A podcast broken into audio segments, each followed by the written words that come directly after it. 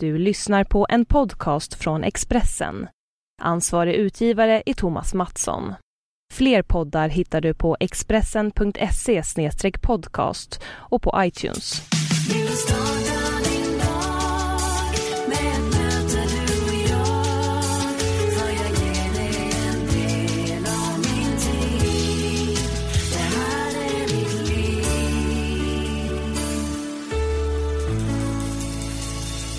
Då vill jag hälsa dig varmt välkommen till årets sista avsnitt av Livshjulet med mig, Anna Hegerstrand.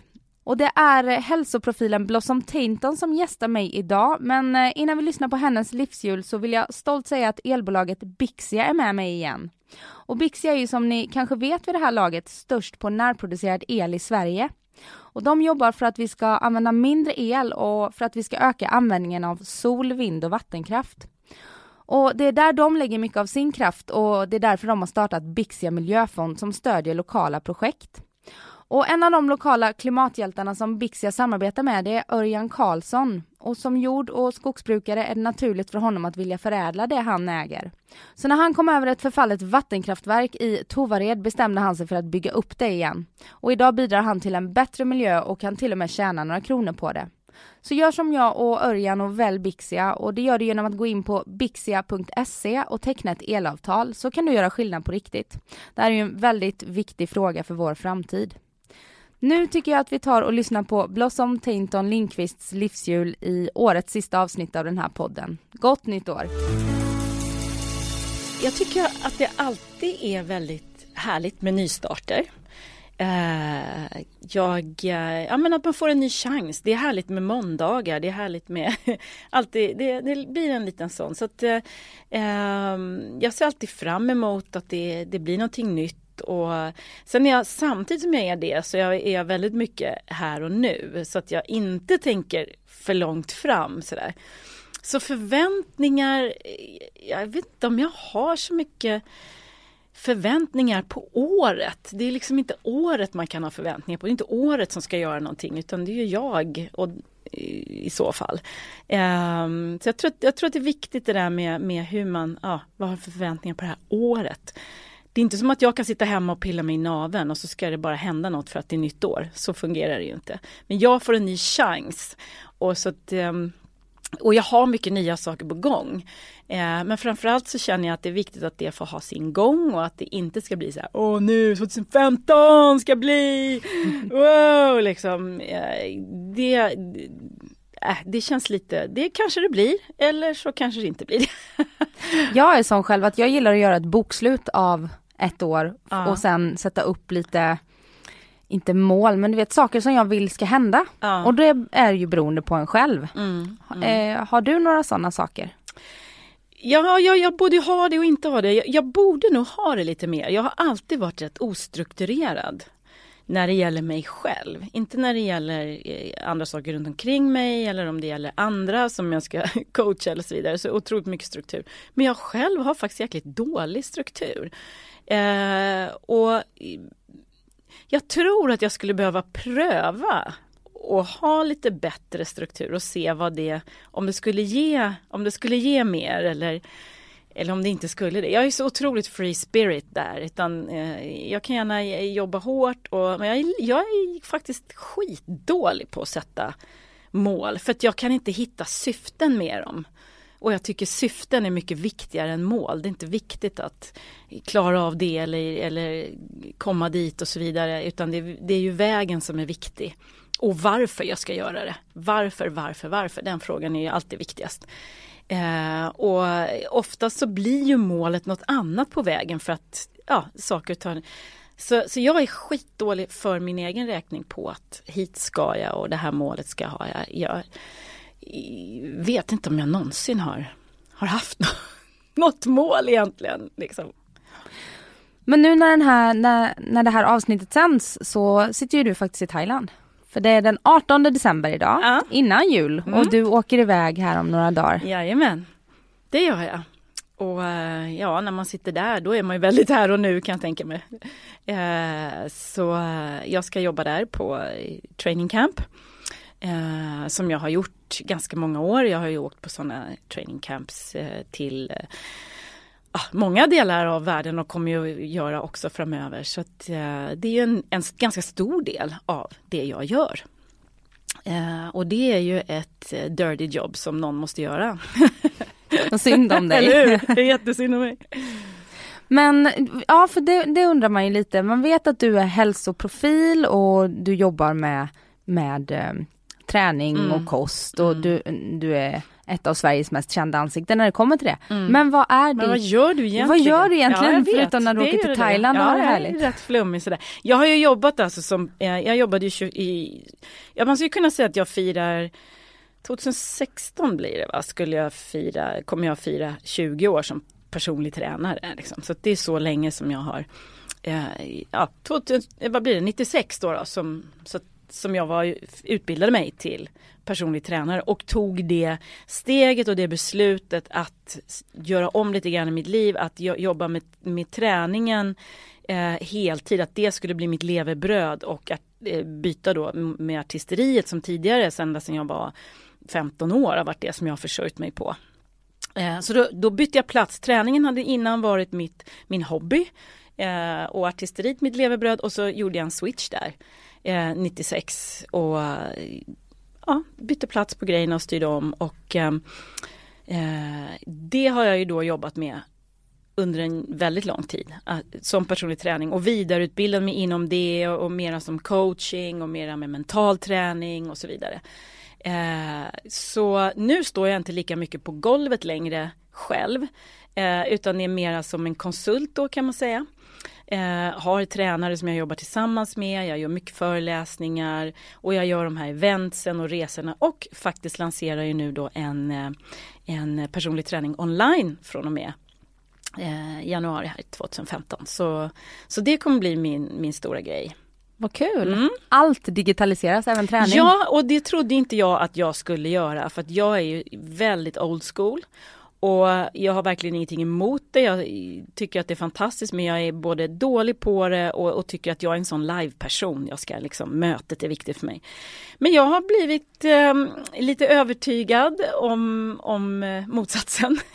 och eh, har nu gått in med hull och hår för detta. Så att nu håller vi på att bygga upp den här sajten och som blir app och som blir alltihopa och jobbar stenhårt på det. Så att det är det som jag gör just nu. Men vägen dit har ju varit också äh, då inte bara som personlig tränare utan jag har ju haft äh, eget tv-program, jag har haft eget magasin, jag har, jag har gjort så mycket i hela den äh, branschen. Så att, ja, kanske lite väl mycket, kanske lite väl spretig som, som har varit lite story of my life sådär att när folk frågar vad gör du egentligen så vet jag ju fan inte det själv liksom för att jag spretar så otroligt mycket.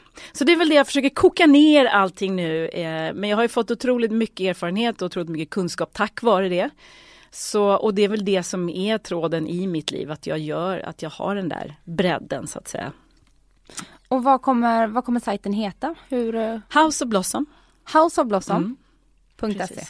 Houseofblossom.se kommer det heta. Och, och den lanseras? Slutet på januari. Mm. Mm. När alla vill komma igång. Ja, vi hoppas ju verkligen att vi ska kunna tajma det så, så att vi står där redo med, eh, jag kommer ha då, eh, vi kommer vara åtta stycken tränare i mitt team.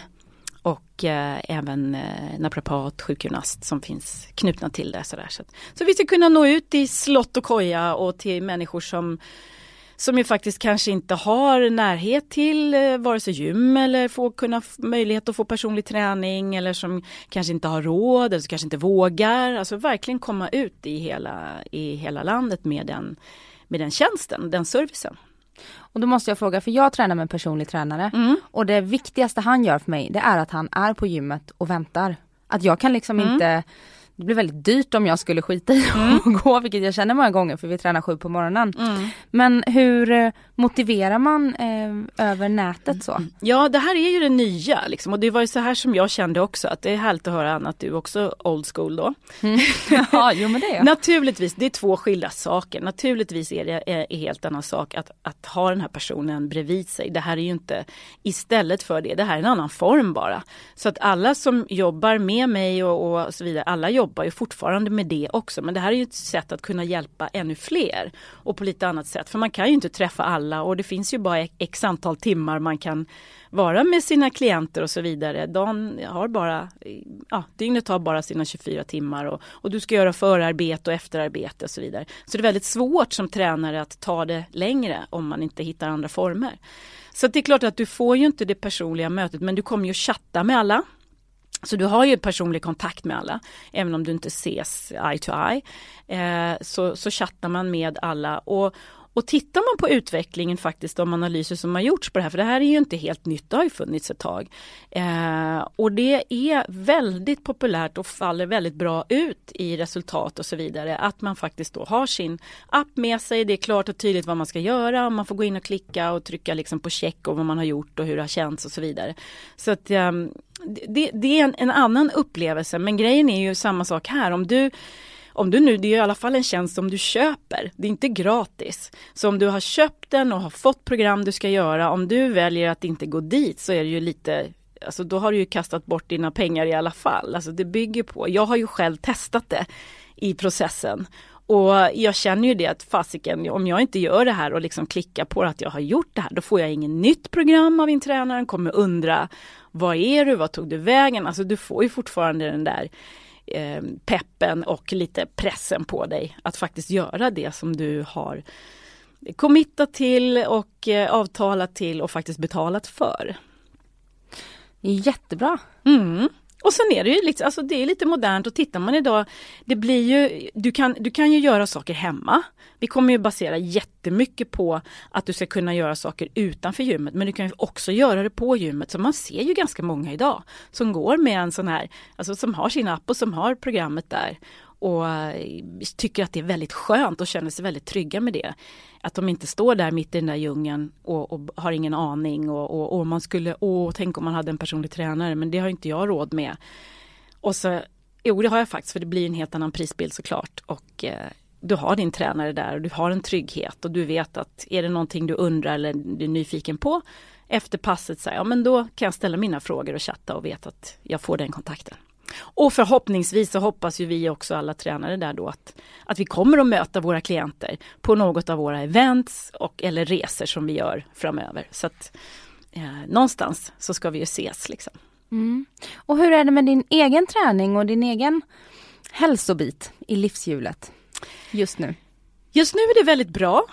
Eh, jag har eh, byggt upp mig väldigt bra under hösten. Eh, väldigt lugnt och sansat. Eh, det är först nu på slutet här som jag har börjat träna lite, lite tyngre igen, lite mer explosivt. Jag har eh, eh jag hade ju faktiskt en liten eh, motorcykelincident i somras. Eh, som inte var så dramatisk men eh, jag skadade foten och ena tummen ja sådär så att det har varit lite, det har varit i vägen för mig i, i allting som jag gör. Vad var det som hände? Eh, skitfjantigt. Jag, jag hade kört, var på Gotland, vi hade haft en underbar dag, kört hela dagen runt hela ön. Eh, och det var på kvällen, vi skulle åka bara ner i en liten hamn och titta lite innan vi åkte tillbaka till Visby. Och förmodligen fick jag in en kotte i bakhjulet. Jag hade så väldigt krossiga däck som är väldigt spåriga. Så här. Och så låg stora kottar på vägen. Jag vet inte exakt men alltså jag hade ingen fart. Jag stod i, körde ju jättelångsamt, skulle bara göra en vänstersväng och så slirade det bara till och kände som någon drog undan bakhjulet och så bara skrek det och så um, var det du som plingade? Det, är det var min telefon. Det är tio armhävningar. Jag som alltid klagar på att ah. mina gäster inte stänger av. Tio armhävningar, straff. Eh, nej så att jag flög i backen helt enkelt och fick ju då ha hem på, på foten och, och, och tummen stod åt pekade åt fel håll, den stod rakt ut när jag tog av mig handsken. Så att i, med adrenalinet och allt som jag hade så tog jag bara tag i den och bröt ner den. Så att du, ja, du kan ju se att den är lite deformerad ja. fortfarande. Så den, det, ja. Eh, så att eh, jag blev nog lite chockad. Jag krockade ju inte eller någonting sådär men jag har faktiskt inte, jag har faktiskt inte kört sedan dess. Det har mest berott på att motorcykeln var på service. Nu har jag nya, nya däck. Eh, och jag tittar på den varje dag och klappar lite på den och eh, ja, så känna på det lite grann till våren igen sådär. Alltså, det är ju en stor passion jag har. Jag tycker det är väldigt kul. Men eh, ja, det, det är ju förenat med en hel del risk. Liksom, det är det ju. Eh, men eh, ja, det gjorde att jag fick en liten svacka i alla fall. Eh, och eh, kunde inte träna så mycket. Så att jag har eh, ja, byggt upp mig väldigt lugnt under våren och rehabbat, alltså tränat rehab väldigt mycket. Och, och, Eh, och det känns bra nu för nu känner jag mig otroligt stark. Jag upptäckte när jag började träna lite tyngre att oj, var kom den här kraften ifrån? Så det finns någonting väldigt bra i det där att vila sig i form och släppa, släppa taget lite grann om man vet att man inte är en lat person i grunden. Det är inte liksom av lathet utan det där att bara tokköra hela tiden det, det bryter ju oftast ner mer än vad det faktiskt bygger upp. Så, så jag tycker jag har hållit mig frisk. Jag har inte varit så mycket som eh, snorig eller harklig på hela hösten. Inte det minsta liksom, utan jag känner mig väldigt frisk och stark faktiskt just nu. Så det är lite härligt. Mm, det förstår jag. Mm. Är du bra på att lyssna på dig själv annars? Jag tycker att jag har blivit det med, med åren. Det har jag definitivt inte alltid varit. Men eh, jag tycker nog att jag börjar lära mig. Sen kan det slira ibland. Och så gör jag inte alls det. Och, och det hände ju också för bara ett par år sedan när jag tränade väldigt, väldigt eh, tungt och väldigt eh, ja, hårt. Eh, då lyssnade jag ju inte på kroppen och då blev det ju också poff sa det så gick någon menisk och så fick jag operera knät och så Ja, jag lyssnade inte på kroppen, jag respekterade inte min ålder, jag liksom köttade på helt enkelt. Som ju väldigt många gör. Och man tycker att jag som ändå då är en så kallad proffs eller expert och kan det här borde veta bättre. Så att, eh, men när hon växer ut och man börjar titta på klockan och det blir det här faster, stronger, harder så blir det inte alltid så bra faktiskt. Så jag är väl en av dem som är lite rebell där och försöker faktiskt få folk att eh, tagga ner lite grann. Jag har ett sånt där mantra att kör järnet men ta det lugnt. Eh, för jag tror att många med mig kör, eh, tränar faktiskt alldeles för hårt. Blir... Eller ingenting alls. Eller ingenting alls. Ja men det är ju så. Va? Väldigt många börjar ju plötsligt vid 40 plus och så, ska de, så tränar de som jävla elitidrottare från ingenstans. Eh, och det är inte speciellt hälsosamt. Eh, och det blir enormt mycket skador av det ser vi ju nu. Eh, och där behöver man tror jag nog eh, uppfostra folk lite grann i, alltså var, då är vi tillbaka till det här med syfte. Varför? Varför ska man träna så hårt? Om man tittar på en elitidrottare som, som tränar väldigt hårt, ja. Men beroende på naturligtvis vilken idrott och vilken gren och så vidare de tränar i. Men om vi tar en väldigt högexplosiv idrott som en eh, eh 400 meters löpare eller någonting. Eh, alltså den tiden som de lägger ner på det absolut mest högexplosiva träningen, om vi jämför det med, med hela deras träning, med all träning, alltså 100% så är ju det bara 20 till 30% som är på den nivån. Och jämför man då med oss motionärer så att säga, så ska vi då, ja, men då tränar jag två eller tre gånger i veckan och då, går jag, då kör jag 100% varje gång. Alltså det jag förstår vad jag menar. Det, mm. det, är liksom inte, det är inte så uppbyggande träning. Vi behöver ju också ha de här olika nivåerna i, i hur vi tränar. Jag tror det handlar om att man har ganska dåligt med tid idag och när man väl tar sig till gymmet då kan man lika väl köra mm. all in när man är där. Ja. Sån är jag i alla fall. Ja men så är det, men all in, alltså det, det handlar ju om att träna smart. Va? Det är det. Måste, träning måste vara smart. Träning är inte det är inte alls säkert att den hårdaste träningen är den bästa träningen. Eller vadå inte alls säkert? Det är inte det.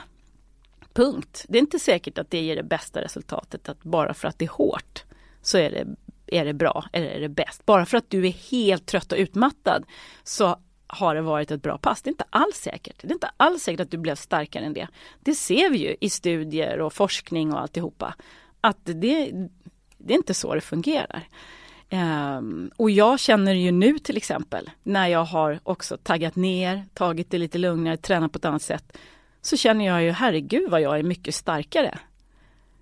Jag skulle kunna gå in och göra något max nu och klara av det förmodligen mycket bättre än om jag bara låg och maxade hela tiden för då är jag ju nedbruten då är muskelfibrerna trasiga liksom. Ja, och du nämnde innan att du kanske inte har tagit hänsyn till din ålder. Du började ju som personlig tränare när du var i 30-årsåldern och idag är du 52 år, mm. vilket är helt otroligt. Mm. Det kan man inte tro, men det får du säkert höra hela tiden. Men det måste ju ändå kanske vara en skillnad nu. Att ja det är klart ett, att det är. Ett hårt krävande fysiskt Ja jobb. men det är klart att det är och det är ju så här att vi hur vi än eh, vänder och vrider och tycker och har åsikter och synpunkter så är det ju så här att kropp, vi bygger ju upp oss. Kroppen är ju uppbyggnadsfas tills vi är cirka 25 liksom. Och då kan vi köra på jäkligt hårt och liksom. Sen är det ju faktiskt en nedbrytningsfas som börjar där. Tycka vad vi tycka vill liksom. Men det betyder inte att den, det är inget ras. Men, men det är ju faktiskt så. Och, och vi behöver ju, oavsett vad vi Alltså om man har den vetskapen, om man har den kunskapen, även som en elitidrottare, att man bara vet det och tar viss hänsyn till det. Och det går ju fortfarande att bygga upp sig. Det går ju att bygga upp sig när man är 60, 70, 80 år också. Så det är inte det.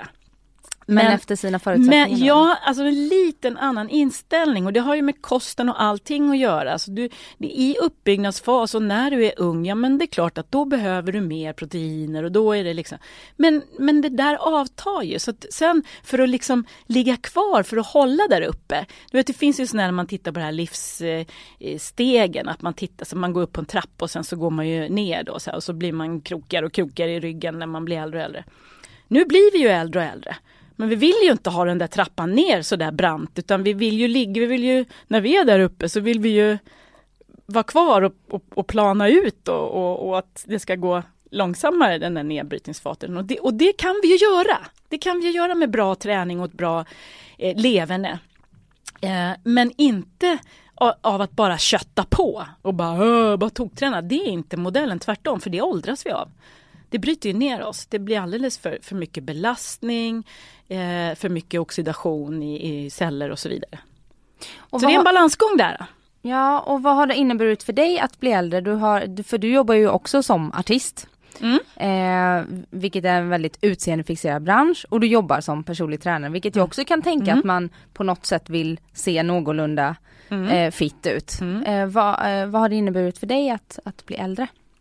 Alltså för det första så är det väldigt bra för mig att, eh, att vara eh, tränare och ha det lite grann kravet på mig. För jag är ju en sån person som skulle med lätthet kunna eh, släppa helt och bli lat och bli, jag är en sån här typisk kräfta om man nu pratar lite astrologi eller en typisk kafa om vi pratar ayurveda.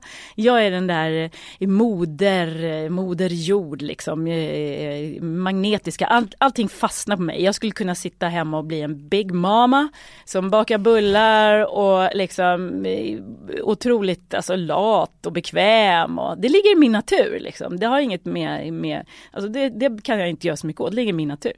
Eh, så för mig är det jätteviktigt att just göra motsatsen. Så därför är det jättebra att jag har det jobb jag har, jag har lite krav på mig.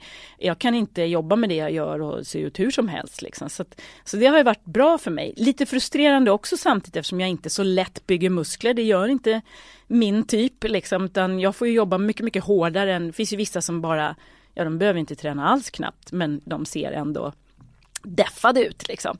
Eh, så, så det här har jag ju fått fått ha med mig hela tiden och både haft som att, ja, lite kämpigt eh, men, men också bra. Sen eh, hör det till saken då när man är den, den typen som jag är, en, en kaffa och det här är inom enligt ayurveda, då är man också väldigt trög, man är väldigt trögstartad. Det är väldigt, det är väldigt svårt för mig både att eh, alltså det tar ganska lång tid innan jag går upp i vikt. Det tar också väldigt lång tid när jag går ner i vikt. Utan kroppen vill gärna ha, vill gärna ha sitt steady state liksom. Eh, Eh, men det här gör ju också att jag är ganska solid liksom och, och, när jag väl har, jag har lång startsträcka men jag är uthållig som fasen och, och eh, stabil liksom. Så, så det blir ju så, så är det ju för alla människor. Både en svagheter och en styrkor är ju vice versa. Liksom det som är, så att jag är ju seg och jag är hållbar och det är väl det som gör att jag eh, ja, att man kanske inte då kan tro vid första anblick att jag är 52 och så vidare. Det är ju att, att jag är liksom same same. Jag har ungefär samma vikt som jag har varit jämt även om det kanske är något mer då. Lite, lite, vissa sa jag provade något igår som jag kände, den där fick jag inte igen i midjan. Så. kan vara december som har satt sina spår. Ja, men jag tror, jag, alltså jag är, det spelar inte lika stor roll vad jag gör. Jag är liksom, så här är det bara, buff. Jag går inte upp och ner och svajar hit och dit utan eh, jag är mer solid oavsett eh, ålder. Men såklart så märker jag ju också att eh, eh jag, går, alltså jag måste vara lite mer rädd om mig just när det gäller skadebiten och sådär. Att eh, ja, jag, går, jag går lättare sönder helt enkelt. Jag kan inte, jag kan inte pusha mig själv lika, lika hårt sådär. Och jag, jag har också väldigt hög smärttröskel så att det är det, jag märker ju inte. Jag kan ta i och, och märker ju inte förrän efteråt. Oftast en skada på mig kommer inte så här akut utan den smyger sig på. Och så bara växer den och växer utan att jag gör någonting mer. Jag kan vara så här lite att man mm, jag har kittlar lite där och där liksom. Och så, så växer det till att vara en enorm skada plötsligt som, som jag aldrig märkte när det hände. Vad roligt. Du och jag är precis raka motsatser. Ja. För jag är vata. Okay. Jag kan rekommendera er som lyssnar att gå in, och googla ayurveda och läs om detta och ja. gör ett, eh, ett kroppstypstest. Ja. Mm. För det är skitintressant. Mm. Det är det. Mm. Och då undrar jag, du som är så eh, uthållig eh, som mm. personlighet, i dina relationer mm. som mamma, eh, hustru. Mm. Också uthållig, vem? långa relationer. Ja, långa relationer, absolut. Eh, men 23 år med samma man, är inte det ganska bra? Det är väldigt bra och särskilt som ni typ flyttar ihop efter första dejten eller något sånt Just där. det, stämmer bra. Ja. Mm, det gjorde vi. Vad, vad, om man inte är din kroppstyp, hur gör man för att hålla ihop så länge? Ja då går det inte, då är det kört. uh-oh. eh, nej, när det gäller i vårt fall, vi, vi pratar ju om det nästan dag, alltså vi är förvånat själva nästan dagligen. Eh, att vi har, men vi har, vi har en sån jäkla skön eh, respekt för varandra. Som jag tror är A och O. Eh, och vi har otroligt roligt ihop. Vi har samma humor. Eh, och vi har väldigt mycket gemensamma intressen. Men vi har också mycket olika intressen som vi låter varandra få ha. Men vi har ju både musiken ihop och, och det är ju viktigt för det är ju en hjärtesak. Liksom. Och sen Sen har vi träningen fast på olika sätt. Min man är ju nästan bara löpare och jag tycker han är lite nördig i det. Jag tycker han borde träna lite annat ibland. Och han har varit med i Indien och han har yogat och alltihopa. Och, och, men eh, ja, nej men han gör, han gör mer sitt där. Och vi kan gå ut och springa tillsammans ibland. Men han är ju en mycket, mycket bättre löpare än vad jag är. Springer fortare och springer längre. Och vi kan göra det för att det är socialt och trevligt. Men om vi ska titta på resultat och vad vi ska få ut av träningen så är det nästan bättre för oss båda att göra det var och en för sig. Men ibland som sagt så kan det bara vara nice och, och, och han är duktig löparcoach så han kan coacha mig lite ibland i det. Och, eh, men han har lite svårare att ta att jag ska coacha honom i någon annan typ av träning. På något eh, konstigt sätt brukar det vara så? Det brukar vara så på något konstigt sätt. Nej men så att jag tror att vi har den där, eh, vi har väldigt väldigt roligt och, och, vi har vuxit upp och vi har tagit oss igenom. Det är inte som att vi inte haft kriser, det har vi ju självklart och vi har eh, vi har varit på gång att till och med bryta upp. Eh, men, men vi har också varit eh, vi har, vi, har, vi har gjort jobbet, vi har kavlat upp ärmarna och, och vi både på grund av att vi har fått hjälp eh, och, och, väldigt bra hjälp där vi faktiskt har förstått att, att eh, det handlar inte om att bara släppa så fort det blir lite motstånd utan man får faktiskt eh, tugga sig igenom. Man, man, det är inte bara åh, åh, nu funkar inte det och då ska man bara separera. Och för mig var en stor vändpunkt när vi fick hjälp av en person som sa eh, också vad vill ni att era barn ska liksom lära er? Hur löser man konflikter? Är det genom att fly jämt och bara bryta upp? Eh, jag menar, kärleken kan ju ta slut, det är ju en sak. Men, men om det inte är det eh, så, så måste man ju faktiskt visa sina barn att eh, man tar sig igenom, man kämpar igenom och man gör allt måste inte vara så himla blommigt och, och rosa hela tiden. Utan, eh, så vi har faktiskt gjort, eh, vi har gjort det och vi har gjort jobbet och vi har ganska snabbt när vi har gjort det upptäckt att jo men vi tycker ju att vi blir ju attraherade av varandra och tycker ju att jag tycker att han är en jätteintressant och rolig person och vice versa. Så att, um, det är viktigt att ta den där tiden eh, till varandra och inte tro att allt ska vara så otroligt kul. Det är någon slags, idag råder ju någon slags här, eh, otrolig girighet på hur fantastiskt och, och tillfredsställd man ska bli i allting hela tiden och varje dag och, och, och det ser man ju i allt från olika tv-program och ja, det ska vara sån jädra hype och glam hela tiden. Och, Sociala medier. Ja, exakt. Och, och, och folk går ju Alltså det är ju gängse att man går ut på sociala medier och ljuger om hur bra man har och bygger upp en låtsasvärld. Det gör ju folk idag. Eh, till mångt och mycket. Och nu är vi här och vi gör det. Och, så. och det, är, det är inte sant. Liksom. Så jag tror att just det här, jag var någon jag pratade med häromdagen om det här med lycka, det här otroligt söndertrasade ordet lycka på något sätt. Det är ett typiskt svenskt ord, det finns inte tydligen på något annat språk. Vad är lycka? Vad är det? Om man ska vara lycklig, vad, vad är lycka? Det finns inte ens på något annat. Det är ju inte någon, något steady state, liksom. det är ju någon form av, jag vet inte, organisk eh, det är ju inte som, ja, nu, nu har jag gjort det här och det här och nu är jag tillsammans med den här personen och nu är det så här, och nu har jag familj eller vad det nu man eftersträvar, nu är jag lycklig och så sätter man sig där och bara är lycklig. Så funkar det ju inte. Vad är det? Va? Vi har någon slags bild av att vi ska gå omkring i det här ruset av lycka hela tiden. Det är målet och det är strävan. Och, eh, lika väl som när man pratar om det här eh, också väldigt uttjatade balans i livet. Vem fan har balans i livet liksom? Det, det, skulle ju vara, men då tror jag man blir väldigt uttråkad för då är det ju också i någon slags steady state där inget händer egentligen. Ja, nu är det balans, färdig. Det är inte så spännande. Att ha balans i livet tror jag ingen har, nej. Helt. Nej, men, men vad är det? Liksom? Jag tror, jag, ja exakt, det är olika för olika personer. Mm. Men just den här eh, podcasten handlar ju om livshjulet mm. och att försöka eh, ge uppmärksamhet åt de här delarna som är viktiga för att vi ska må bra. Mm. Eh, och jag tror att om vi hittar balans i alla de här olika delarna, eller strävar efter att försöka göra det, det är ju typ min mm. livsuppgift. Mm, ja. eh, så, så kan vi känna den där känslan som skulle kunna vara lycka då, lite oftare. Mm. För att då är man eh, lugn Mm. Och det kommer ju från att jag är en väldigt vatta person då, mm. stressad och kan må väldigt dåligt och det är upp som en sol och sen ner igen och mm. att, att försöka vara balanserad. Ja, fast vet du, jag vet inte. Jag har hållit på med det där så jävla många år liksom och jag blir mer och mer skeptisk. Och jag läste någonting också så sent som häromdagen som jag tyckte var så bra. Att vi är väldigt mycket sådär för att ja, lägga ihop alla jädra pusselbitar. För om jag gör det och får balans där och gör det och det och det och det, då får jag ro och då får jag, då liksom, då får jag peace. Och, så och sen så vände de på det där och sa att nej, det är först ro. Då kommer pusselbitarna falla på plats. Och det tyckte jag var lite spännande för jag tror att det är där vi behöver göra lite grann. Vi tror att om jag gör bara, vi har hela tiden det där med oss med eh, som är väldigt, väldigt digitalt det här att eh, if then, liksom. Om jag gör så att det ska vara eh, orsak, verkan, orsak, verkan. Eh, och det är väldigt maskinellt. Det, det, och vi är inte maskiner, vi är inga robotar. Så att vi funkar inte så, vårt omedvetna funkar inte så. Och jag har diskuterat det här mycket med min brors också som jobbar som eh, med, med neurovetenskap och prestation. Och det är jätteintressant att ha de här samtalen om just hur vi funkar och att det är det omedvetna som styr oss till, till det mesta.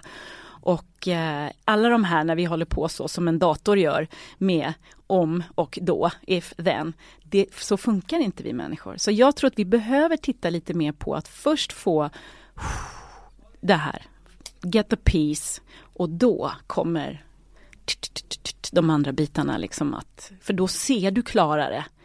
Då öppnar sig en helt annan bild eh, än att vi ska styra in oss på att det ser ut så här och så här och jag ska få balans i det. För att vi, har, vi får inte balans i det. Det är helt naturligt att det blir mer av en sak vid något tillfälle och mer än något annat. Sen håller jag med dig om att självklart, eh, det är ingen idé, alltså till exempel, väldigt många tror att ja, men jag måste träna mer och eh, alltså det kanske inte alls det de behöver göra. De kanske skulle behöva gå in och titta på en annan bit. Eh, återhämtning, sömn, eh, liksom eller, eller relationer eller någonting, hur det är på den biten. Så absolut, att vara medveten och titta i sitt eget liv på de olika bitarna. Det, det tror jag också på. Men att tro att man ska få någon balans i det, det kommer, det kommer aldrig ske. Liksom. Det får vi när vi lägger oss med näsan i vädret och säger bye bye. Titta på resten av världen, vi lever ju i någon slags vi är det enda samhället där vi håller på och vi ska, vi ska downsiza. Liksom. Vad fan, vad är det för någonting? Alltså, men jag jobbar mycket med, med välgörenhet och, med, och ser ju i, i slumområden, alltså vad man har där för, för strävan. Och, alltså, och vi så vi, lev, vi lever ju lite konstig parentesvärld. Alltså vi har alldeles för bra och alldeles för mycket möjlighet att titta på saker som är i, egentligen ganska fånigt. Liksom. Jag älskar att du kommer hit så här, sista och, avsnittet och på året och grej. dissar min grej, min teori. Du är den första gästen. Men det kanske ska bli målet till nästa år när det bara så här, börja i andra änden och se, se vad ja, som händer. Exakt. Exakt, jag får, ja, jag får se över mitt koncept här nu. Men eh, Skaka om lite grann tror jag på. Ja, men det är Skaka om och, och, och, provocera lite grann. Jag tror att människor, mm. eh, vi har haft det här med, med coaching nu så mycket under en väldigt lång tid och vi tror att det är alltid någon annan som vet bättre hur vi ska leva våra liv och så vidare och gärna någon eh, vräkig typ med nyblekta tänder som talar om hur högt vi ska hoppa och sådär. Och jag tror inte på det. Jag ser inte att människor mår bättre och blir lyckligare av det. Det är ju det. Vi måste ju också analysera det här. Du säger själv, jag vill göra bokslut och så vidare. Och då, det, liksom, alltså, det, jag, jag dissar inte alls egentligen ditt koncept. Jag tror bara att ibland måste man vända på det. Just när man tror att man ska göra så mycket. Om jag gör så så kommer det bli så. Det är så beräknande. Och hela tiden händer saker i livet. Eh, det funkar inte riktigt så för det är så maskinellt. Utan självklart ska vi titta på vad vi behöver se över i, i, i våra liv såklart. Men, men eh, jag tror att mycket också där att om du bara ger dig själv lite, lite ro och ibland släpper lite grann eh, så, så kan också saker falla på plats. Men, men det, det är ju, ingenting är ju svart eller vitt såklart. Eh, men jag tror att vi är lite för maskinella där att att jag ska göra det och det och om jag äter si och så och om jag går ner si och så mycket vikt så blir jag lyckligare och så vidare. Och, och det här vet vi att det händer ju inte. Vi älskar att placera in i fack och strukturera mm, och göra listor. Mm. Och så här stort ska det vara, så långt, här långt ska det vara och vi ska falla in i mallen. Vi gör hela tiden mallar. Så här mycket text ska det vara i det här dokumentet varje gång fast vi inte har ett skit mer att skriva om och ibland har man jätte... Alltså, jag, jag har jättesvårt att jobba under de mallarna och det, där är jag en jobbig person liksom har att göra med. För att ibland man säger, ah, kan du skriva si så många tecken? Men vad fan, det kanske inte är så så många tecken i det här. Eller så är det, jag har mycket mer att säga. Jag kan inte, liksom, när vi ska styra oss i det där så blir vi robotiserade och vi blir lite sämre, tycker jag. Mm. Bara för att det ska passa, för att det ska gå så jäkla fort eller bara för att vi ska passa in. Men sen finns det någonting viktigt i det där med att passa in också för det är det som gör att vi överlever som art. Alltså adapt, det är ju bland det viktigaste vi kan göra, anpassa oss. Men det är på bekostnad på så mycket. För om, om vi tittar hur vi anpassar oss nu till allting det betyder ju att vi behöver inte eh, vi behöver inte ens vispa längre när vi ska laga mat och vi har våra eh, långa skohorn så vi behöver inte böja oss ner. Eh, det är ju också anpassning eh, och, och, vi sitter, och, sitter mycket och så vidare. Och det är ju det värsta Alltså det är det som är största faran för oss. För det är ju det som gör att vi rent fysiskt faktiskt bryter ner oss då och inte kommer att överleva i alla fall. Liksom. Ja. Så det, Ehm, ja, anpassning är, är jätteviktig men då måste vi kompensera det de saker som inte främjar vår hälsa i den här anpassningsprocessen. Och därav kommer ju då det här att vi måste träna och göra allt det här som egentligen inte vi skulle behöva gå och göra specifikt om vi hade ett, ett aktivare liv och inte då satt så mycket och satt vid datorn. Och det är ju egentligen helt skruvat att alla människor måste mer eller mindre gå på gym. Men de som jobbar i skogen eller något behöver ju såklart inte det. Men, men ja. Så mm. att ehm, så anpass, vi är ju i en form där som, som vi har lite svårt att hitta oss själva och, och känner massa krav och måsten. Och, mm. Mm. Och nu tänkte jag att du ska få anpassa dig lite till mitt format här. Okej, okay, det är svårt. och sätta betyg på, på de här olika tårtbitarna i livshjulet. Ja. För det är ett fast moment vi har. Okej, okay, jag ska försöka. och då börjar vi med kärlek och kärleksrelationen i ditt liv. Mm. Jag ska ta betyg. Och vad är det för? Mellan 1 och 10 Ett och och tio. 10 högst och Ja, just det. Som det Ja, känns det är- just här och nu. Det är definitivt 10. Och familj och vänner? Eh, familj och vänner skulle jag säga ligger på en sjua. Och bostaden? Bostadssituation? Bostaden ligger på en tia. och jobb och karriär just nu? Ja, jag har ju väldigt roligt i det jag gör och det jag håller på att bygga upp, men jag tjänar ju inga pengar på det. Så jag är inte framme i det, men jag är väldigt privilegierad som kan göra det jag vill göra. Så att vi ska vi säga där då, ska vi säga en eh, sjua, åtta, säg, ja säg sjua. Och det leder oss in på nästa tårtbit som är ekonomi. Mm. Som jag är otroligt upp och otroligt ner. Men jag har ju mat för dagen och jag kan eh, hjälpa de som behövs hjälpas och så vidare. Så att, eh, jag, jag tycker att jag är väldigt rik även om jag inte är det i, i pengar alltid. Så skriver vi väl en eh, åtta på det. Och hälsa, kost och motion. Den delen. Eh, hälsa är ju som livet, det går ju också upp och ner och så, så ska det liksom få vara. Så att det, jag skulle kunna ha, ja, vi sätter en, eh, sätter en nia på det. Och fritiden. I ditt Vad är det för någonting? Det är den tiden du inte jobbar eller har andra åtaganden, Men åtaganden och allting är måsten. integrerat för mig och en enda gegga så jag kan inte riktigt eh, separera det. Men jag tycker att jag har möjlighet att göra, jag har ju vuxna barn så att jag har ju faktiskt ändå hyfsat med tid sådär och ehm, ja, ja, det finns verkligen ingenting att, att klaga på där, även om man tycker att dagar går fort och att tiden aldrig räcker till såklart. Eh, men jag, jag har nog möjlighet att göra saker som jag gillar, så det, det, det är tio. Jag kan inte klaga på det. Och den sista tårtbiten det är personlig utveckling. Mm, och den är ehm, eh, intressant eftersom jag är i den åldern jag är. Det händer ganska mycket hormonellt och det är, jag vet inte, jag tror ibland att jag är klimakteriet men fast det är jag tydligen inte och det går upp och ner och, och det där har ju med ens personliga utveckling att göra eller ja, var man nu är på väg någonstans. Eh, Så den är svår men intressant. Jag vet inte vad man ska sätta för siffra på den. Därför att den ska ju vara Ja, det är jättesvårt alltså. Alltså vad menar du egentligen med det? Personlig utveckling handlar ju om hur mycket man får in att eh, utveckla sig själv som människa, hur mycket man följer med i sin kroppsliga utveckling. Den är väldigt, man får definiera den lite själv men tar du någon som, som har genomgått en äktenskapskris kan vi säga och kommit Mm. ut på andra sidan kanske har genomgått en jättestor personlig Mm. utveckling för man har behövt göra det för att kunna möta den andra människan Mm. till exempel. Mm. Jag Ja, men- har genomgått en jättestor personlig utveckling det här Mm. året. För att Mm. jag har börjat leva med en annan människa Mm. efter några år som singel. Mm. Jobbigt, lärorikt. Mm. Ja Mm. men vad skulle du sätta då på det? Alltså, Just nu är min personliga utveckling alltså säkert uppe på nia. mm. Ehm, för jag, har fortfar- jag är fortfarande ganska rigid. Jag tycker det är Mm. jobbigt när någon säger åt mig.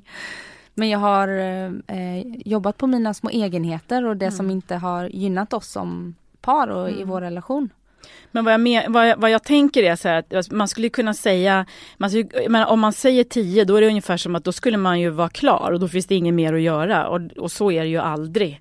Du kanske säger 10 för att du är mitt uppe och ger den väldigt mycket tid just nu och känner att du eh, gör framsteg och även att du inte klar. Mm. Ja, jo men precis, det är det. Det kan ju låta lite skitnödigt att säga, ja men det är 10, ungefär som att man är så jävla perfekt, för det är man ju långt ifrån. Men jag tycker att det är i så fall att man faktiskt är medveten om att man inte är det. Det, det är mer en, en ödmjukhetsfråga. Så därför så tycker jag nog, äh, jag behöver inte säga, säg, vi kan säga åtta då. Vi kan säga åtta. Mm. Men jag är nog mer ve- medveten om och kan ta ett steg tillbaka eh, eh, och låta utvecklingen få ha sin fas. Vilket inte alltid betyder att det är positivt och hallelujah moments liksom. Men eh, det är så organiskt. Så just den eh, är ju väldigt svår att, eller alla är ju svåra att sätta siffror på. Men jag försöker ju hålla mig till ditt koncept här. Men du Ja, märker ju att jag är lite jag. jobbig. det får du vara. Men jag är jättetack att du kom hit och Ja. gästade mig. Tack Superhärligt själv, att avsluta året med, med en sprudlande härlig Blossom. Ja, Ja, och ha det så nya härligt i, friska tag. Kör i järnet och ta det lugnt liksom. Det, Ja. ja, och ha det så härligt i Thailand och lycka till med houseofblossom.se. Ja, men precis. Tusen tack. Ja, och så önskar vi alla lyssnarna gott nytt år. Ja, verkligen. Ha Mm. ett fantastiskt år. Ja, och du också. Tack så mycket. Hej då. Hej!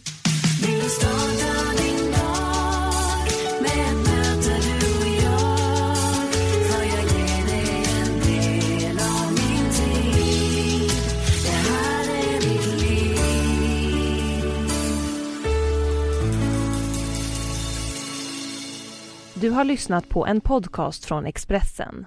Ansvarig utgivare är Thomas Mattsson. Fler poddar hittar du på expressen.se podcast och på iTunes.